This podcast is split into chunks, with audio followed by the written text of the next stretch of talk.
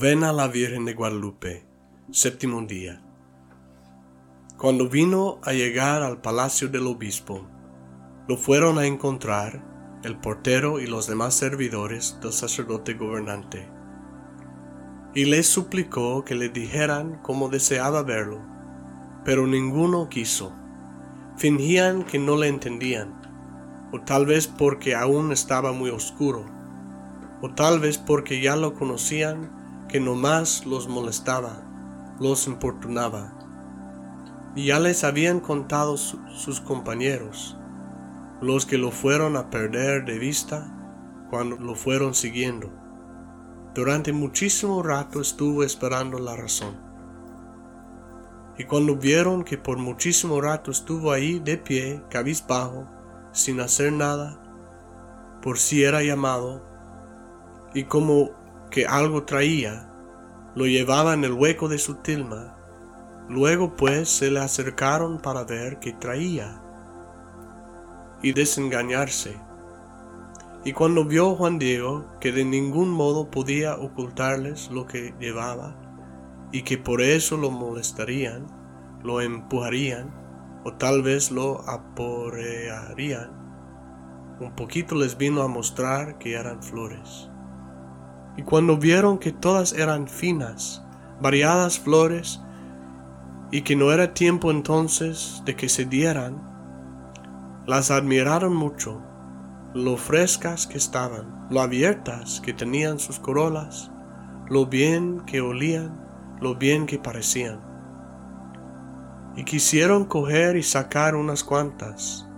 Tres veces sucedió que se atrevieron a cogerlas pero de ningún modo pudieron hacerlo, porque cuando hacían del intento ya no podían ver las flores, sino que a modo de pintadas o bordadas o cosidas en la tilma las veían. Inmediatamente fueron a decirle al gobernante obispo lo que habían visto, cómo deseaba verlo el indito que otras veces había venido y que ya hacía muchísimo rato que estaba ahí aguardando el permiso, porque quería verlo. El gobernante obispo, en cuanto lo oyó, dio en la cuenta de que aquello era la prueba para convencerlo, para poner en obra lo que solicitaba el hombrecito.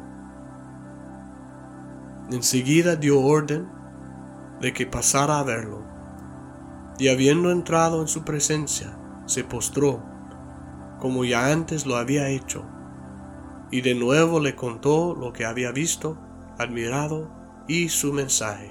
Le dijo, Señor mío gobernante, ya hice, ya llevé a cabo según me mandaste.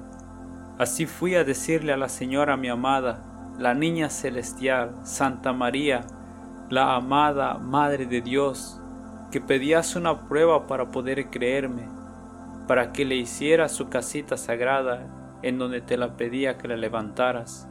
Y también le dije que te había dado mi palabra de venir a traerte alguna señal, alguna prueba de su voluntad, como me la encargaste. Y escuchó bien tu aliento, tu palabra, y recibió con agrado tu petición de la señal, de la prueba, para que se haga, se verifique su amada voluntad. Y ahora cuando era todavía de noche, me mandó para que otra vez viniera a verte, y le pedí la prueba para ser creído, según había dicho que me la daría, e inmediatamente lo cumplió, y me mandó a la cumbre del cerrito en donde antes ya la había visto, para que allí cortara diversas rosas de Castilla, y cuando las fui a cortar, se las fui a llevar allá abajo, y con sus santas manos las tomó. De nuevo en el hueco de mi ayate las vino a colocar, para que te las viniera a traer, para que a ti personalmente te las diera, aunque bien sabía yo que no es lugar donde se den flores la cumbre del cerrito, porque solo hay abundancia de riscos, abrojos, huizaches, nopales, mezquites. No por ello dudé, no por ello vacilé. Cuando fui a llegar a la cumbre del cerrito, miré que ya era el paraíso, Allí estaban ya perfectas todas las diversas flores preciosas, de lo más fino que hay, llenas de rocío, esplendorosas, de modo que luego las fui a cortar, y me dijo que de su parte te las diera, ya que ya así yo probaría que vieras la señal que le pedías para realizar su amada voluntad, y para que aparezca que es verdad mi palabra, mi mensaje. Aquí las tienes. Hazme favor de recibirlas. Hoy escuchamos en las mismas palabras de Juan Diego su propia experiencia de subir a la cumbre del cerrito, a traer, a cortar y, juntar y traer las flores que eran la señal milagrosa y preciosa. Y antes de ser la señal para el obispo, antes de producir la amada imagen de la Virgen María en, su ayate, son para él mismo un tipo de premio por su perseverancia y su confianza puesta en el corazón de Madre, la Madre de Jesús, la Madre nuestra. Entonces las preguntas de reflexión para nosotros hoy son, cuando me enfrento a obstáculos en el servicio de Dios, y de nuestra Madre, o en el cumplimiento de mis responsabilidades, o en hacer lo correcto, soy humilde, paciente y perseverante como Juan Diego.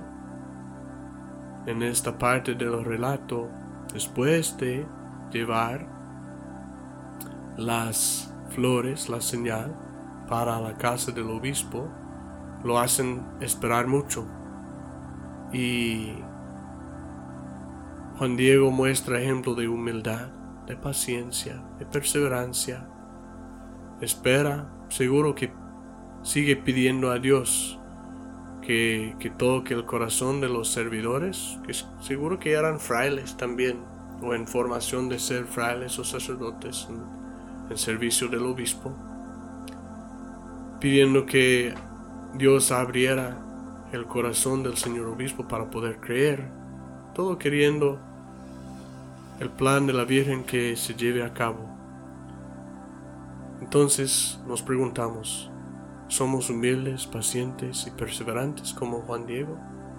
Segunda pregunta, ¿mantengo respeto por la Iglesia y sus ministros, los obispos y sacerdotes, cuando parece que son indiferentes o inauténticos en su testimonio evangélico? Esta pregunta es muy importante. Porque tantas veces podemos reconocer que los que sirven en la iglesia, ministros, obispos, sacerdotes, diáconos, consagrados, servidores en la comunidad, que todos son, todos somos humanos y tenemos limitaciones personales que son parte de la condición humana.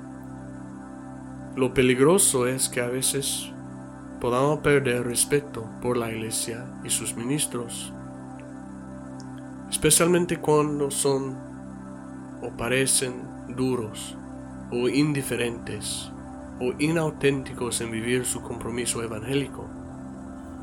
Entonces Juan Diego nos muestra un ejemplo de respeto y paciencia reconociendo que parte de su misión, y así era, Juan Diego llevó un mensaje tanto para los indígenas como para los mismos españoles misioneros que necesitaban abrirse todavía más a la buena Madre Jesús y sentir lo que es la verdadera fuente de nuestra alegría. Cantemos entonces con ella este cántico de alabanza y alegría evangélica. Proclama mi alma la grandeza del Señor. Se alegra mi espíritu en Dios mi Salvador, porque ha mirado la humillación de su esclava Desde ahora me felicitarán todas las generaciones, porque el poderoso ha hecho obras grandes por mí. Su nombre es santo y su misericordia llega a sus fieles de generación en generación.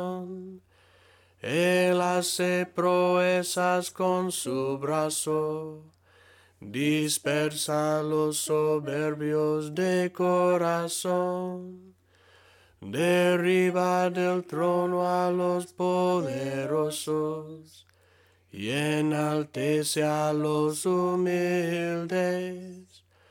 A los hambrientos los colma de bienes, y a los ricos los despide vacíos. Auxilia a Israel su siervo, acordándose de su misericordia, según lo había prometido a nuestros padres en favor de Abraham y su descendencia por siempre.